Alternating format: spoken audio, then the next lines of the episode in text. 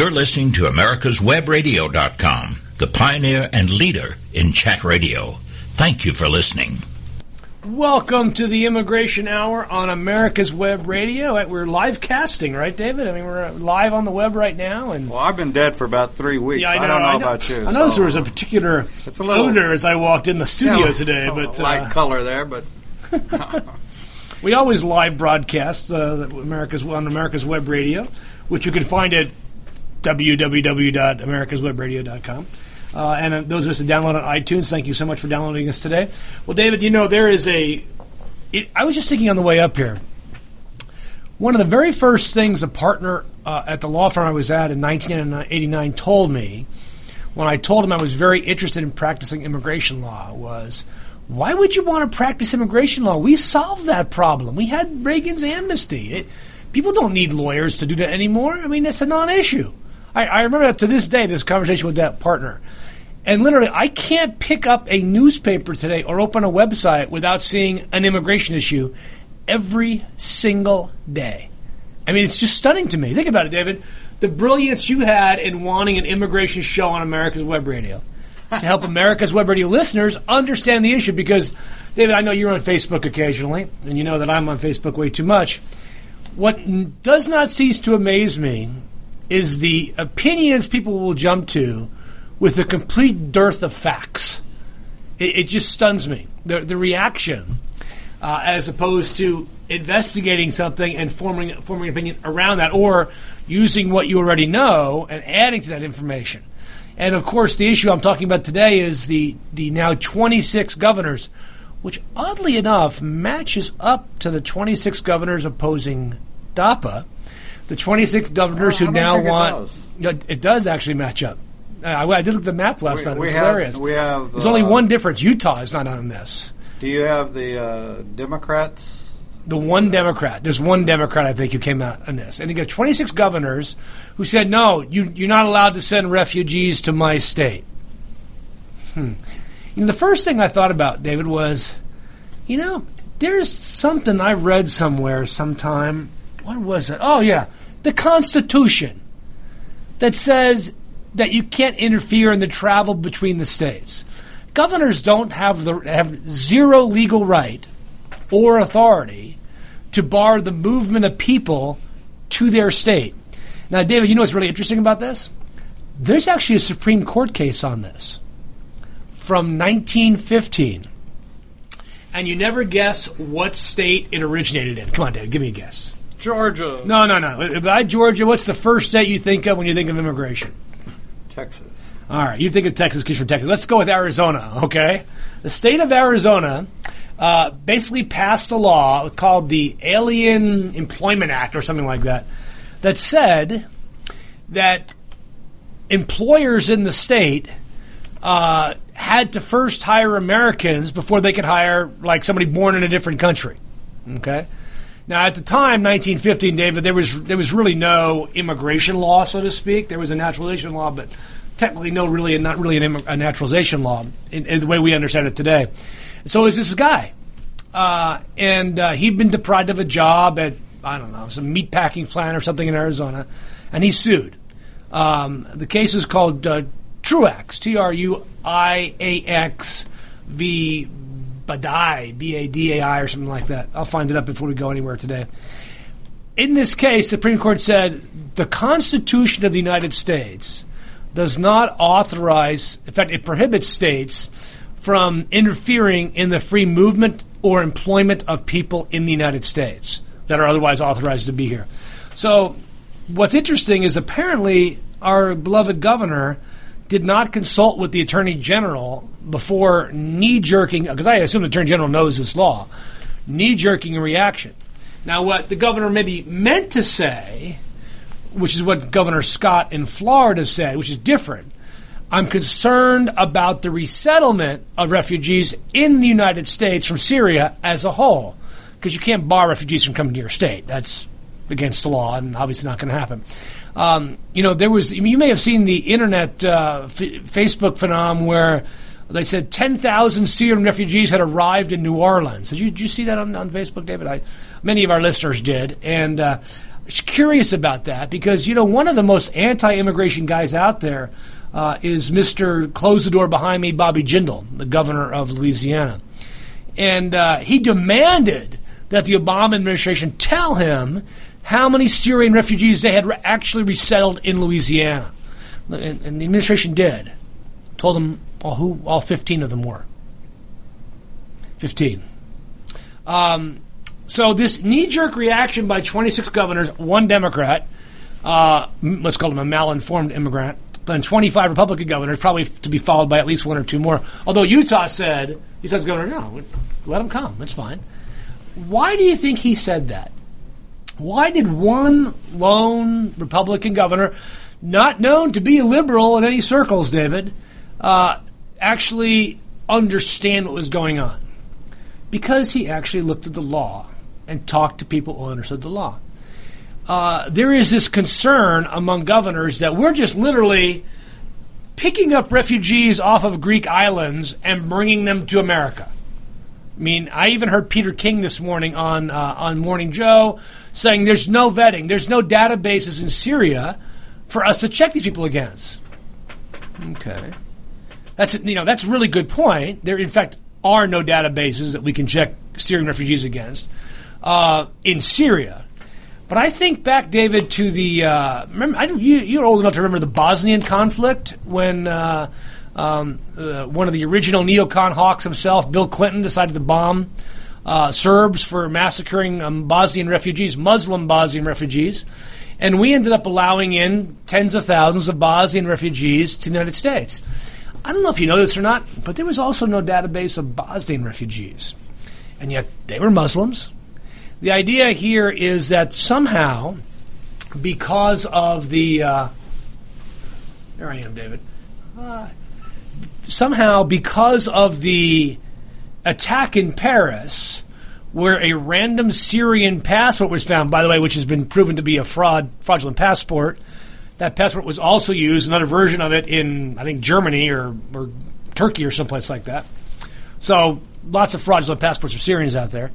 Uh, that somehow a Syrian ISIS terrorist is going to get on a dinghy, uh, float over to a Greek island without drowning, walk through Greece into into Europe somewhere, resettle so that he can attach to an ISIS cell, so that he can then attack a Parisian cafe. That's that's that's the theory that's out there.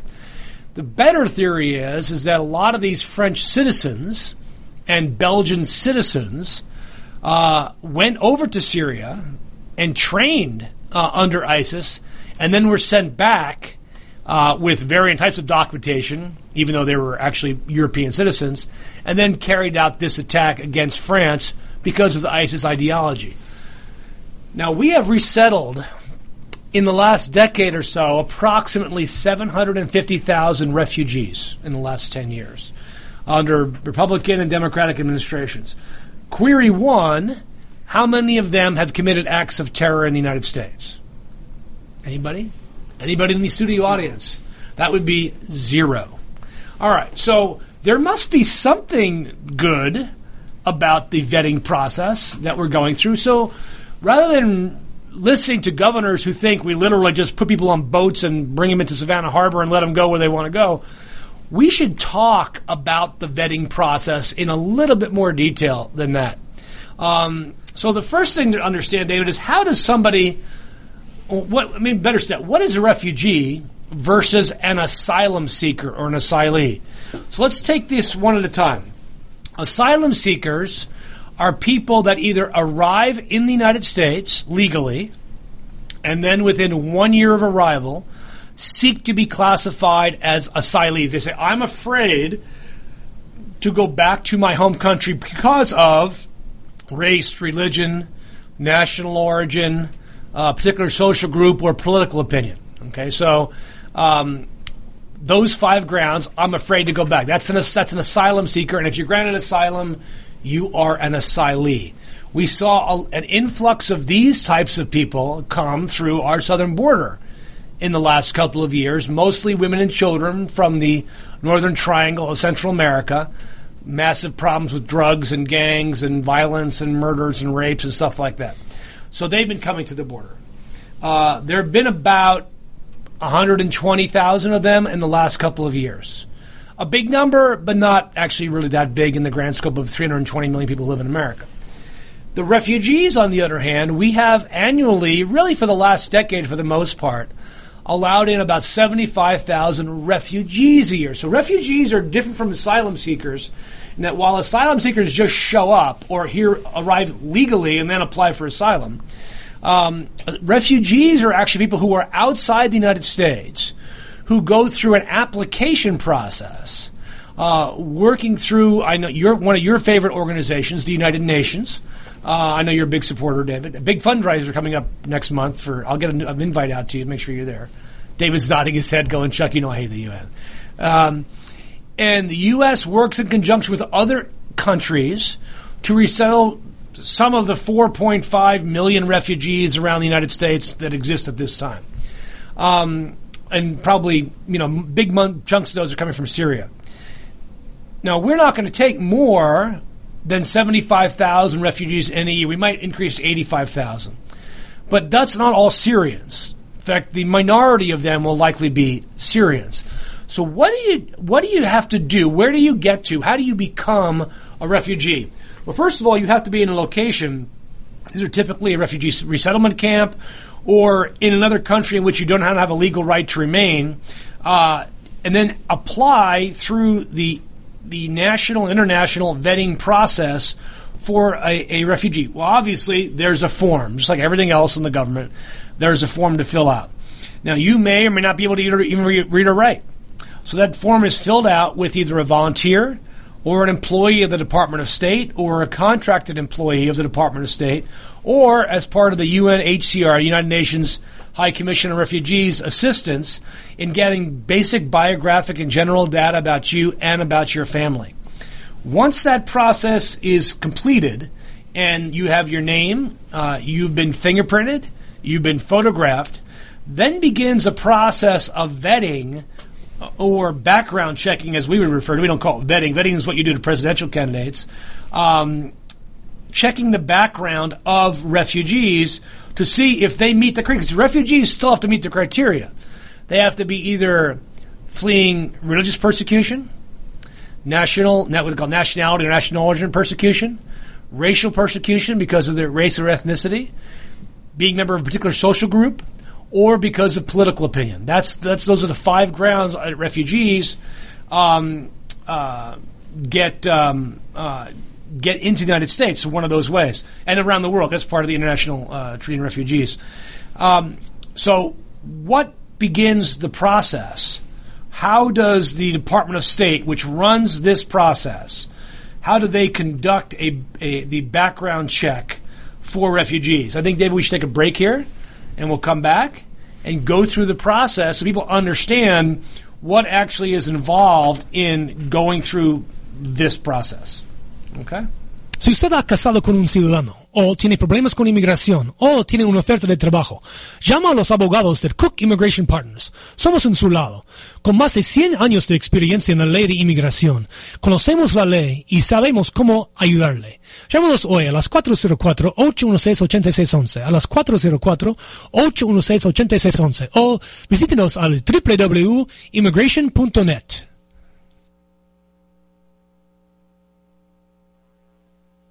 Did you miss a show that you really wanted to hear? All of our programs are available for download on americaswebradio.com and on iTunes. You can listen to your favorite programs on americaswebradio.com anytime you like. Stay safe from little known healthcare and hospital hazards right here every Thursday morning at 9 with me, your hostess, Pat Rulo. Or listen to my podcasts at americaswebradio.com. Cook Immigration Partners is your passport through the immigration maze. Whether it's help with e-verify in your business, or help in how to document a new employee under the new I-9 rules, or if you marry a foreign national, Cook Immigration Partners is your best choice for a legal advocate. Call us today at 866-286-6200. That's 866-286-6200 or visit us on the web at www.immigration.net. You're listening to America'sWebRadio.com, the pioneer and leader in chat radio. Thank you for listening.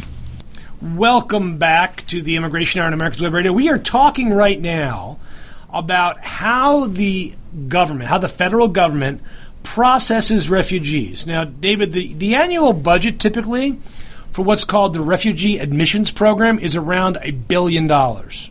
Um, given the fact, and that includes both refugee processing, refugee admissions, and refugee resettlement. And each of these three groups are part of the refugee program is operated and managed by individual agencies. Uh, for example, the, the USCIS administers refugee processing. The Bureau of Population, Refugees, and Migration administers refugees readmissions, and the Administration for Children and Families administers refugee resettlement. So there's different budgets that are that are involved here. Basically, refugee agencies these are like um, Catholic Charities or Lutheran Family Services or International Rescue Committee receive a stipend of I think just a little under two thousand dollars per refugee. This money is given to to the, to the agencies directly to help agents these refugees resettle in the U.S. It's used for rent, food, clothes, cost of agency staff and salaries, and other expenses. Okay, uh, the chief agency responsible uh, for uh, this process is called the United States Refugee Admission Program. This is the USRAP. The USCIP works at the federal level through the Department of State's Bureau of Population, Refugee, and Migration, or the PRM. The PRM is in charge of managing the foreign refugee programs, proposing ceilings on refugee admissions, and establishing priorities. So let's take a step here. So the USRAP, in conjunction with the PRM, does these background checks, the admission process.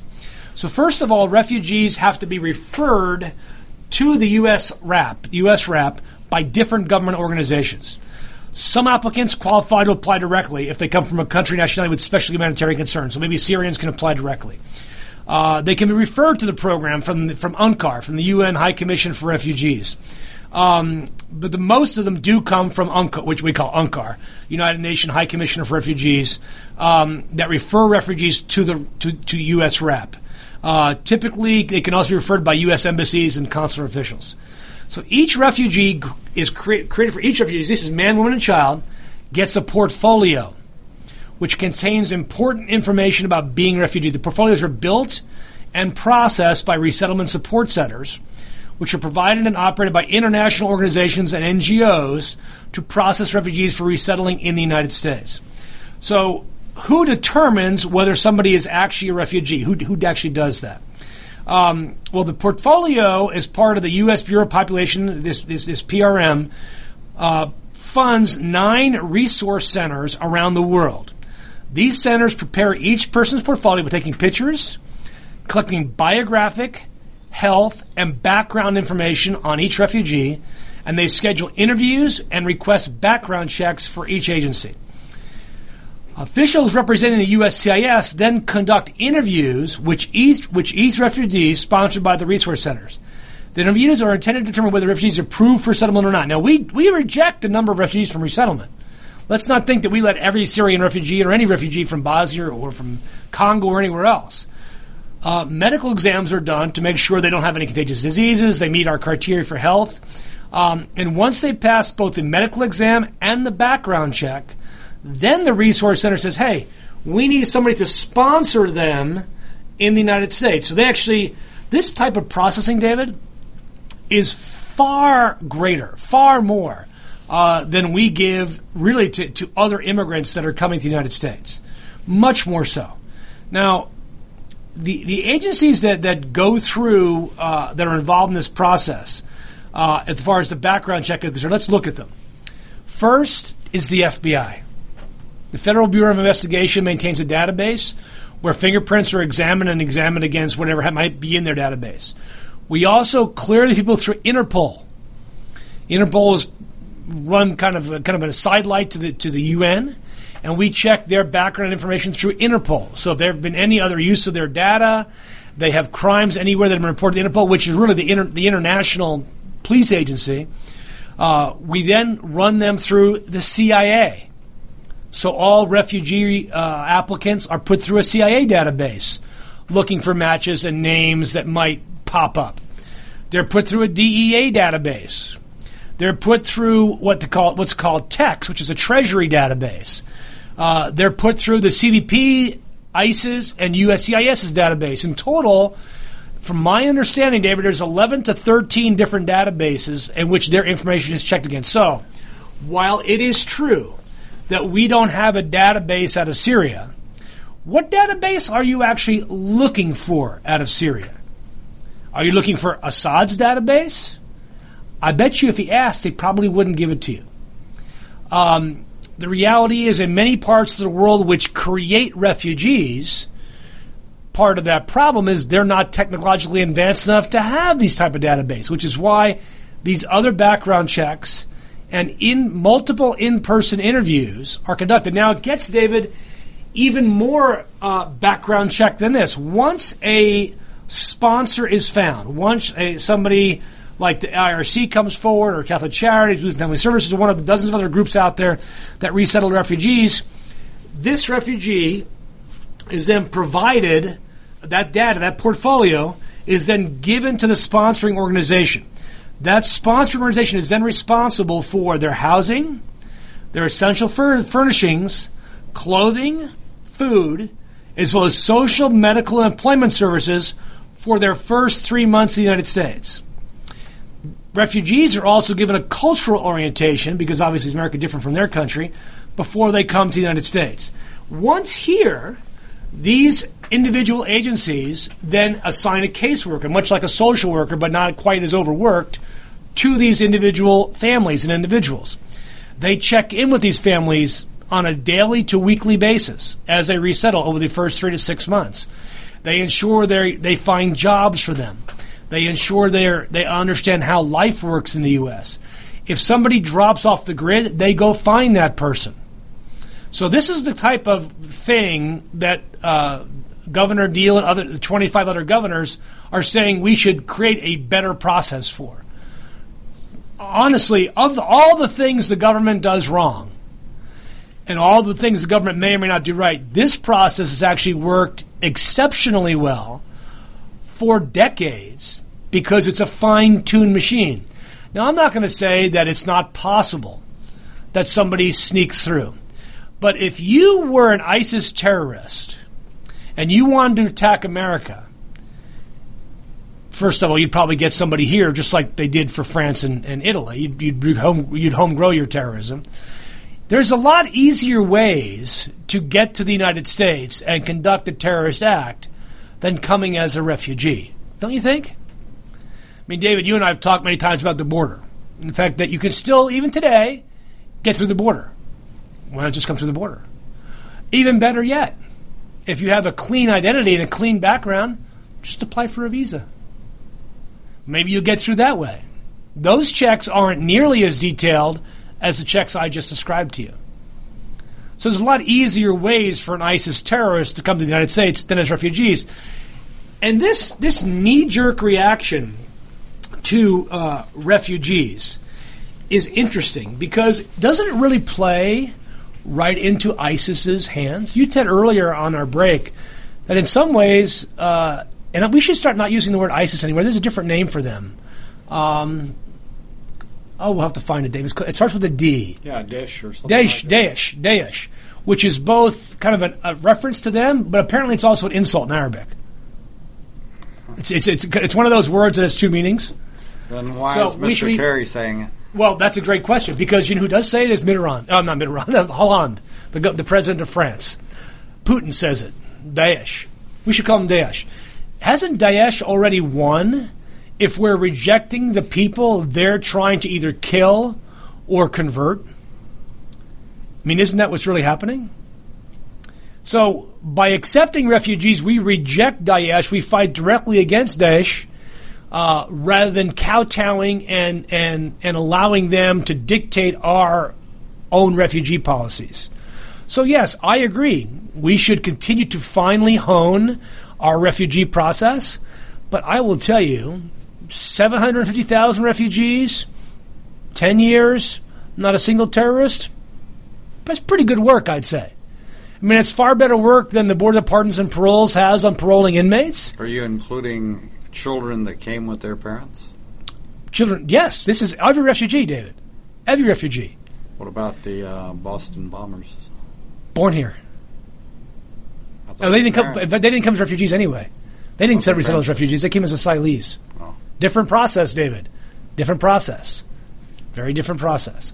Uh, so, again, that's why I wanted to point out to the refugees and asylees. Asylees, you come to the border and you, I mean, that's it. I mean, they'll, they'll do a quote background check, but it's nothing like this. When they do interviews of these people at the border, it's it's cursory at best.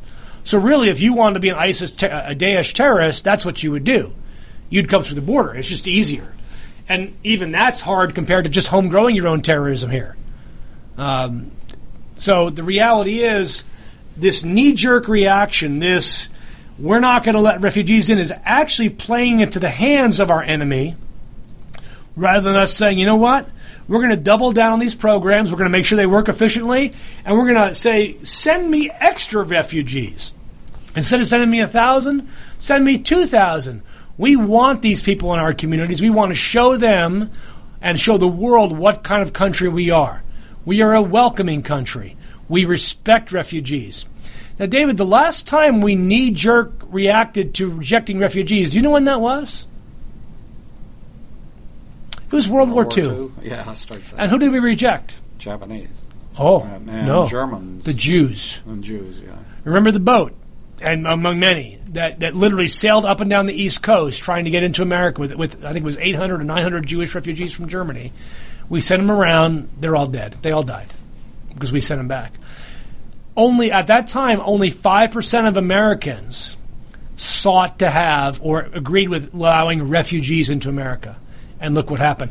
The Refugee Act that we act under is from 1980. It's it's it's, a it's a follow up to a 1952 uh, um, um, uh, creation or treaty in regards to refugees, and it's our acceptance of our the, the refugee protocols in 1967 that we signed. So it took us 13 years to actually create the Refugee Act for a treaty we signed in 1967, and it's a reflection of both our obligation as an international player, as a leader in the world.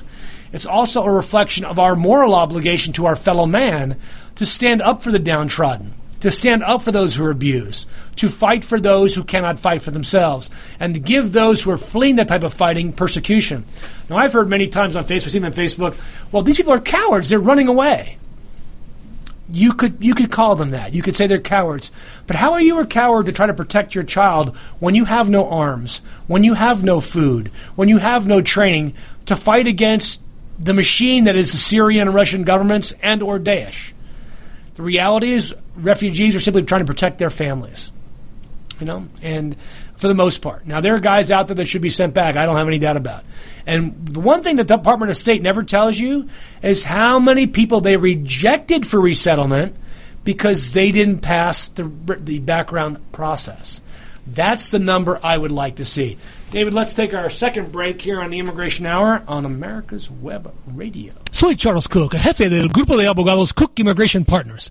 Estoy en su lado. Con más de 20 años de experiencia con la ley de inmigración, conozco cómo ayudarle. Sé la ley y sé que alguna gente podemos ayudar. Llámanos hoy a las 404-816-8611, a las 404-816-8611 o visítenos en el internet www.immigration.net.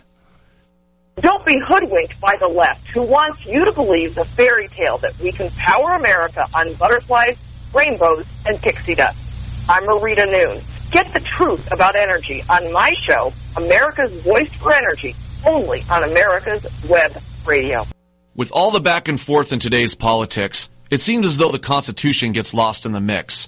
If you want to brush up on your Constitution, then join Michael Conley every Wednesday from 4 to 5 p.m. for the show Our Constitution on americaswebradio.com. Cook Immigration Partners is your passport through the immigration maze.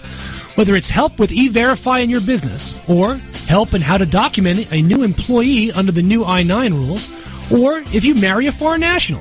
Cook Immigration Partners is your best choice for a legal advocate. Call us today at 866-286-6200. That's 866-286-6200 or visit us on the web at www.immigration.net.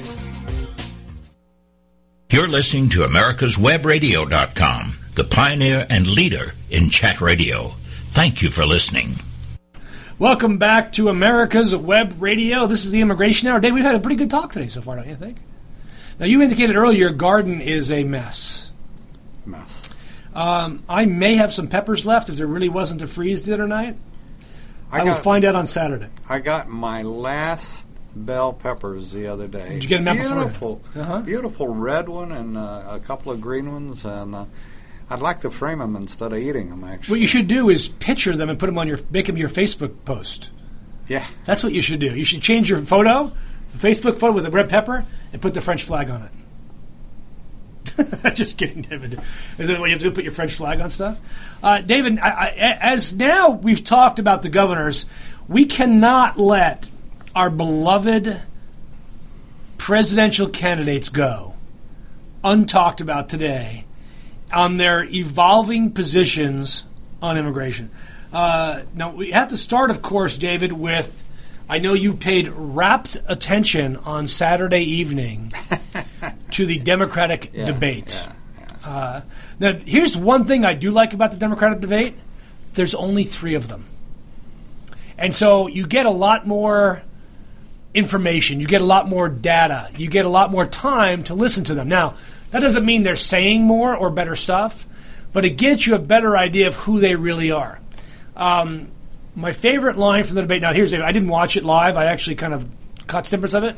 But the favorite thing I've seen so far is Bernie Sanders comparing himself to Eisenhower, saying, "I'm not quite as socialist as he was." Yeah. I thought you, know, you got to give Sanders credit. He might be kind of a grumpy old man, uh, but he can be pretty funny dryly uh, sometime. Um, of the three that you were up there, David, if your choice was one of those three candidates, who would you put up against the GOP candidate? none of the above. No, no, you have a choice. You got to pick one of the three. I guess at this point, I I would Forget pick- polls. Who would you pick? I, I would pick Hillary because I think uh, she's going to be ultimately the easiest to beat. Okay. Now we'll get into that easiest to beat on a different show. Um, uh, you don't think Sanders is easy to beat? I think Sanders Well, would get Sanders would destroyed.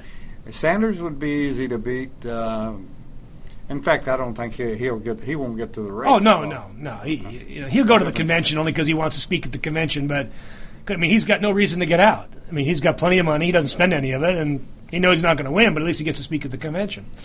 Uh, O'Malley will stay in for a while. Yeah. Uh, I really like O'Malley. I mean, I it just seems like a really good guy. Uh, I think he's got some pretty good experience as a governor. Um, I think he's a little too liberal for most Americans, uh, but not terribly so. Um, but on immigration, they talked about this the other night because of the, the terrorist attack and the foreign policy aspects of this. Uh, what was interesting is none of them really backed down on their immigration stance, which is good because that means it's a it's relative, well, at least for Hillary, not not for Hillary, but the other two, well, probably not for Sanders either, but for O'Malley at least, it's a relatively principled stance, uh, given his past history. Uh, but they said basically what I said. Hey, I'm not claiming I'm a Democrat because I'm not, but let's check the vetting process, make sure it works good, and let's keep going on the refugees. Um, so now let's look at our friends in the GOP. When's the next GOP debate? It's not till what? No, December sometime, David. I don't think it's that far out. It may be the. First I think it's December fifteenth or something like that, or the think it was that twelfth. It's. I think there's only because the, the Democrats don't have another one until January. I think. Uh, so I don't think the, the, the, the GOP has any. So what they have to do now is they have to not use the, they since they don't have a debate to distinguish themselves. They've got to now start attacking each other. This has been interesting to watch. You got? Did you see or hear about Donald Trump's 95 minute rant? I just heard last- about. it. I didn't listen. Oh to my gosh! Well, it's impossible to listen to because really listening to Donald Trump makes you stupider. It makes you more stupid. More stupid. It makes you more stupid. Um, he, there was I saw this great analysis. They analyzed all the speaking patterns of, of all the candidates, of both parties. He talks like a fourth grader. Hmm. The, the, his vocabulary and the way he con- conjugates and talks is like a fourth grader. Now I don't know if he intentionally does that because I can't imagine he's been successful in life talking like a fourth grader. Um, whereas the other candidates are anywhere from sixth to eleventh grade. Um, nobody speaks like a, like a college graduate, which is important in America, I guess. So first, let's start with Ben Carson. Ben Carson. Uh, my funny thing this week for Mr. Carson on immigration is he is going to, when he's president, he's going to make sure that all these illegal immigrants stop using federal welfare and state welfare. Hmm. This goes to the whole point about Ben Carson that he has no idea what the heck he's talking about. Uh, and this is an issue that's easy to understand. I mean, besides the Chinese in Syria comment, uh, which we know is not true. Now he said, well, there's Chinese weapons in Syria, and because there's Chinese weapons in Syria, there's probably Chinese guys running those weapons. Yeah, n- not a lot of evidence Chinese weapons are there. Um, and exactly who do you think is using the Syrians are using Chi- the Chinese? I think the Syrians are using the Russians. I'm not sure the Russians are going to let the Chinese in there. And the Chinese are going, what the hell we want to go to that hellhole for? I, I don't want to be, I don't want to be in Syria. You guys fight among yourselves. We got enough of our own problems with our, with our failing economy. So Carson says he's going to sharply cut benefits, and that will stop illegal immigration. Hmm. Let's look at you know facts are terrible things um, because facts can tend to show you, and let's say that you know there's facts that are factual and facts that are kind of made up. Let's talk about facts that are real. Uh, no one who is not a citizen or permanent resident for five years of the United States can receive welfare, federally or state, can receive uh, food stamps, uh, can receive aid from the federal government other than refugees. Refugees are different, okay? Uh, so illegal immigrants can't get any of this stuff. Well, now they're going to say, well, but their kids get it. If their kids are U.S. citizens, U.S. citizens are entitled to these things. So this isn't really a discussion about what illegal immigrants get. It's a discussion about what welfare exists in America. So if somebody comes in and they're an undocumented immigrant and they have three kids, and those kids are on school lunch, those kids are on food stamps, yes, those kids are going to get food stamps. And who's going to spend those? Mom is. But David, I don't know if you've ever been on food stamps. I've never been on food stamps, but I have a couple friends who have been. And what you can buy on food stamps is remarkably limited. Uh, the days of the Ronald Reagan's welfare queen and lobsters and Cadillacs, they, not that they ever existed, but it didn't exist anymore. You, you can get life's basics uh, on food stamps, and that's about it. Um, so this idea that Ben Carson put out there, and again, this this what this does. Why why would he say something that he should know is not true? Why should he know it? What's that? Why should he know it? That's he's running for president of the United States. That's why he should know it. If you're going to opine on a topic that's important to your candidacy, don't you think you should have read something on it? Talk to somebody knowledge about, about the issue? Maybe even look, oddly enough, at both sides. I mean, I hate to do that. Look at both sides of an issue? Don't you think that would be a good idea for somebody who, who desires to be the commander in chief and the president of the United States and and exercise supreme executive authority? Uh, for me, I think that would be kind of important. I would never vote for somebody who was intentionally stupid about issues. Um, this guy is obviously a gifted brain surgeon. Obviously. Uh, great reputation in his field. He obviously has been studying, taking a lot of time studying brain surgery and not looking at other issues in his life. But if you're going to run for president like he's been doing for the last two years, pick up a damn book. Read something. I mean, Dave, heck, listen to America's Web Radio. I mean, you don't have to read anything. There's lots of shows here that can educate this guy about a lot of different issues. Um, really, here's the interesting part: who was he talking to when he said this stuff? He was speaking at an evangelical church. Um, you know, I, mean, I just think that that's just it's ignorant. Yet at the same time, you know, he does not have. He's not Donald Trump. He's not going to deport people. So on the same time, his immigration here's his whole immigration plan in in two sentences, I believe. Those in the U.S. without problems with their stay here would be given a six month period to register and pay a tax penalty.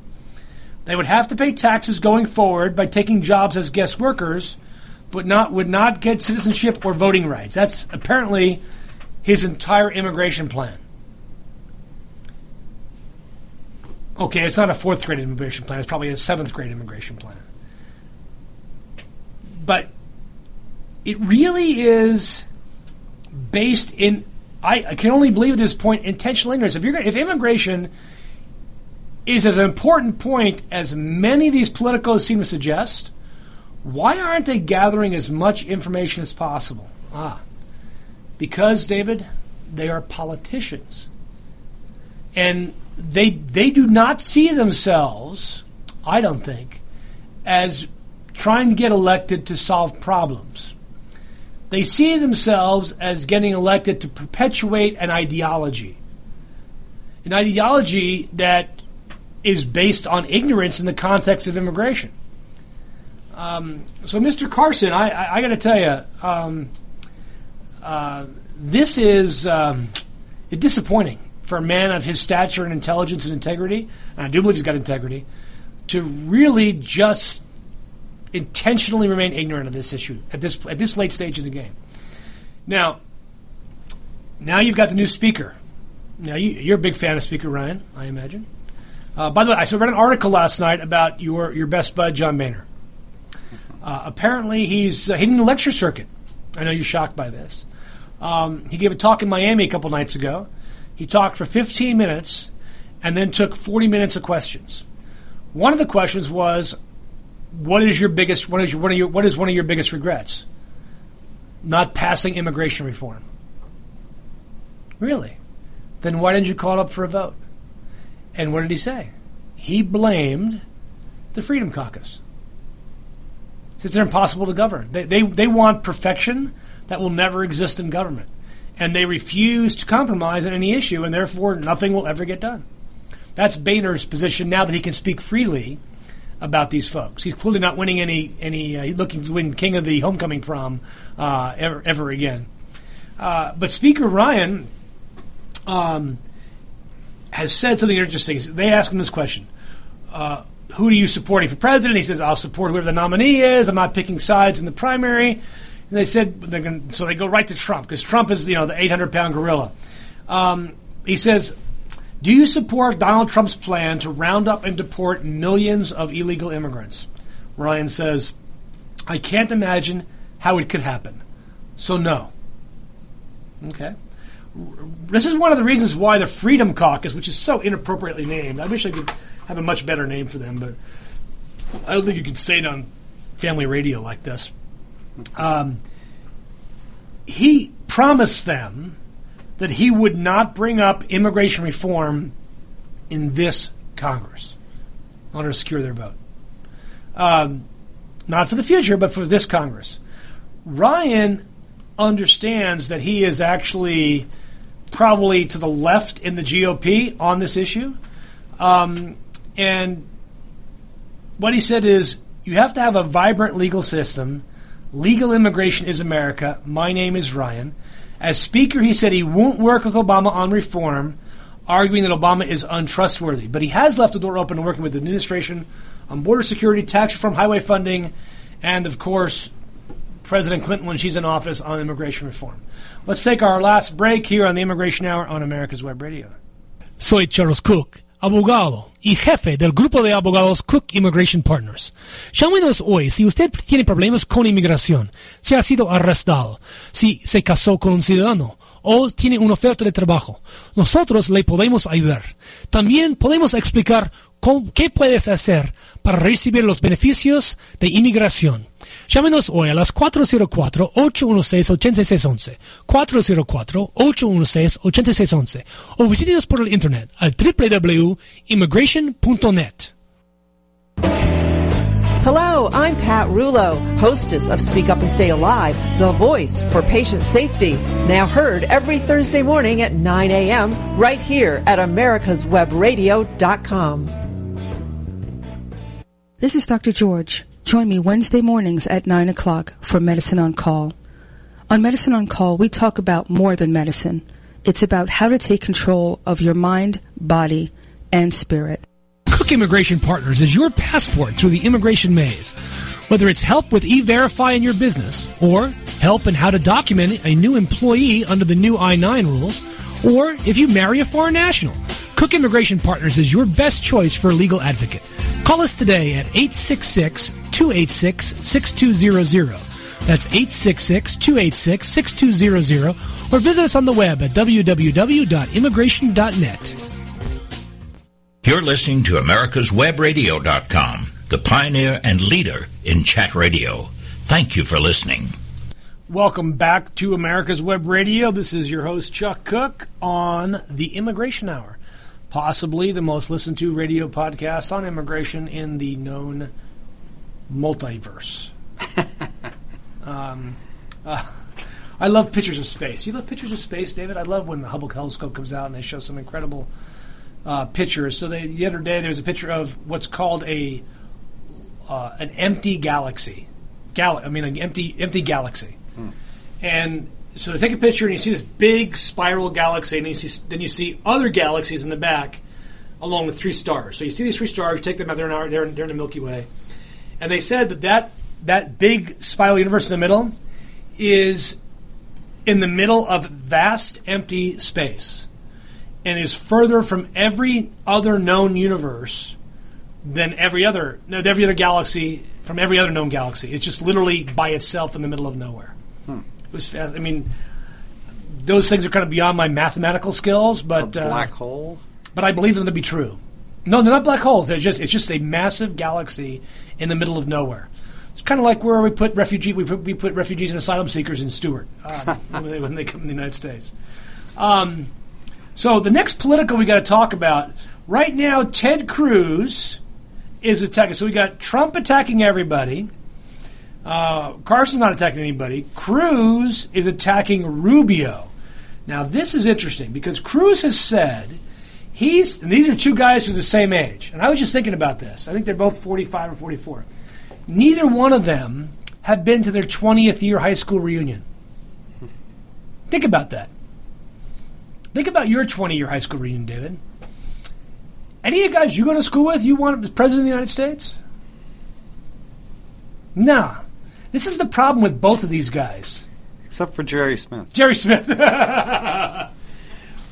I, you know, I know that the minimum age to be president is 35, right? Minimum age to be president. That was in an era when people lived to be 50 or 45. Okay, maybe 60 if you got lucky.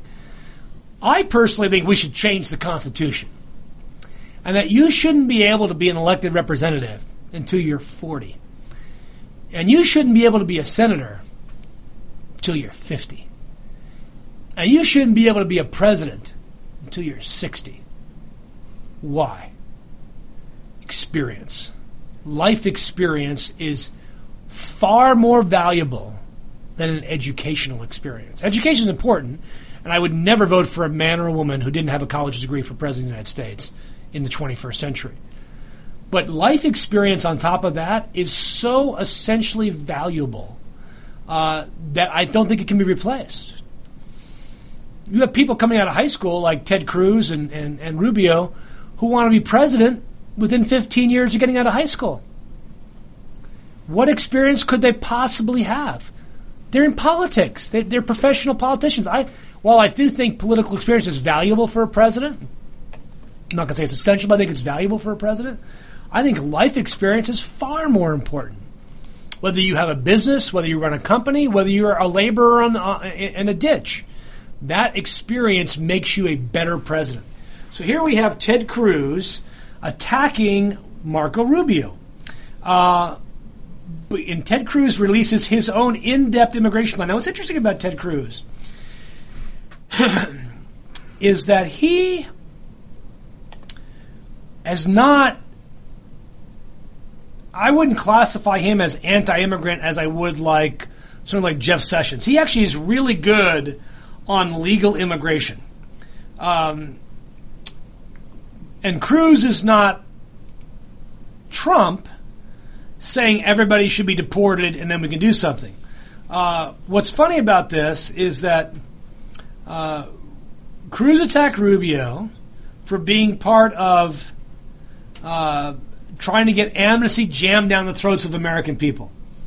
Rubio then told said about Cruz, he's proposing legalizing people here that were here illegally. He proposed giving them work permits. He supported a massive expansion of green cards. He supported a massive extension of the H-1B program. So if you look at it, I don't think our positions are dramatically different. Rubio said on Twitter, Ted Cruz is every bit as soft on amnesty as I am. So there. um, oh, this is great. Uh, Rubio's argument is clear. Rubio Cruz attacks Rubio for supporting Shum Obamnesty. That's actually pretty good. That's that's a great play on words there. Shum Obamnesty. Obamnesty. I hadn't heard that one before. Obamnesty. I'm going to put that. I'm going to use that. That's a word we should use from now on, David. Obamnesty. It's kind of like Obamacare. um, what? Why is Cruz attacking Rubio on immigration? Who is Cruz trying to get away from on that? I mean, who, who is he trying to get away from Rubio? Rubio is attracting a lot of the big money donors. Cruz has got, I think, one or two big money donors. Cruz has said he is waiting for Trump to fail. Well, you see implied this because he thinks he's going to get all of Trump's support. So he's got to be Trumpier than, than than Rubio, because this way he can get Trump's twenty two percent. Uh, Rubio is planning when Bush drops out, which I don't think is going to happen, but he's going to get Bush's support, and he thinks Carson's going to drop out. So Rubio thinks he's going to get Carson's support when Carson dissipates and disappears. So both Rubio and Cruz think they are each the two ca- the final two candidates that are going to be standing in this race. Now, if that's the case, you better get used to saying President Clinton again, um, over and over again, David, because neither one of those guys is going to beat Hillary Clinton. They're just not. Um, they they just don't. I think she eats them up and spits them out. Cruz is a very effective debater and a very smart guy, but he is not genuine. He's not genuine. Uh, when George H.W. Bush and George W. Bush both criticized Ted Cruz for that same reason, you have to wonder hmm. If people like that don't think he's genuine, and they're from his home, they're Texans, right? Uh, you have to wonder who really supports him and what his real plan is. Uh, for me personally, I would never, I will never again in any party vote for a presidential candidate who is a one term senator who's never held a real job. I will never do it again. Fool me once, David. That's all you did. You fooled me once, but you didn't fool me twice. You voted for Obama? The first time, absolutely. Because I couldn't vote for Palin. And I thought the Libertarian candidate was kind of crappy. It was between a Libertarian and Obama. I said, you know, Bush was terrible. Everybody, you know, presidents always forget, you know how bad things were eight years before. Go put yourself back in 2008 in the crisis. Remember how how how how um, McCain handled the financial crisis? He just basically melted. He just basically melted. But fool me once, okay, my I'll, my problem, or maybe it's your problem. I'll, I'll take the blame. But you're not going to fool me twice. I will never vote for a candidate again who's been a one-term senator with no prior experience and really no job in their background. I will never do it. Why would you do it? Why would you do it? Oh, he'll surround himself with good people. Yeah, we thought Obama would do the same thing. All Obama surrounded himself by was the echo chamber. All Bush surrounded himself by was the echo chamber. the echo chamber is not a way to run this country, and it's very disappointing. Um, so that kind of fight between back and forth between Rubio to me is fascinating because it's a fight between the two quote young guns in the party who have, I think, the same kind of outlook on immigration, but are trying to paint each other as different from the other. I, I just think that's absolutely fascinating uh, as we go go go, go forward. Uh, now, David, on other immigration issues we have coming forward, we dealt with the refugee crisis, we dealt with these political candidates. What else is going on in America today in regards to immigration? Uh, how are you know what are the numbers really looking like? And here's something that I think um, most Americans don't know. How much immigration is coming from Mexico today? Mexico today. Do you know? Zero. We have, at this point, last few years, zero net migration from Mexico. There's essentially equal numbers of people coming as there are going. Uh, so the this the we have apparently reached a balance, a balance of workers, a balance of uh, of income, a balance of trade, or whatever it happens to be that causes people to make the decision to stay home in Mexico rather than come to the U.S. Now we still have undocumented immigration at our borders. A big, big, big chunk of that is from the Northern Triangle, El Salvador, Guatemala, Honduras, because of the country conditions that we helped cause many years ago. Um, if we could somehow get a grip, and this is where Obama has once again abandoned us, us as President of the United States, he does nothing to seriously assist the governments of Central America to create a program to keep people there and keep their people safe. Now, David, I see our time is almost up. Um, and I think a lot of people this week. If you take a little hint from me this week, when you see people on race, uh, Facebook jumping to conclusions about what happened, about refugees, about immigrants, speak out. Say something. Don't just say, ah, that person's so ignorant, and just move on. Or delete that person. Challenge them nicely. Point them to proper resources so they understand what's going on. Educate them. And I teach this to people when I do when I do discussions all the time. Knowledge is power. The more information we can gather without putting our heads on both sides. I mean, let's not kid ourselves. I want refugees vetted. I don't want terrorists coming here. But let's see and work on a refugee process that actually works for us and not one that works against us. All right, that's it for this week on America's Web Radio. We'll be in touch next week and talk further about immigration. Is your host, Chuck. If you have any comments or questions, email them to David at david at americanswebradio.com or email me at chuck at immigration.net. Until next week, this is Chuck Cook on the Immigration Hour on America's Web Radio. You're listening to americaswebradio.com, the pioneer and leader in chat radio. Thank you for listening.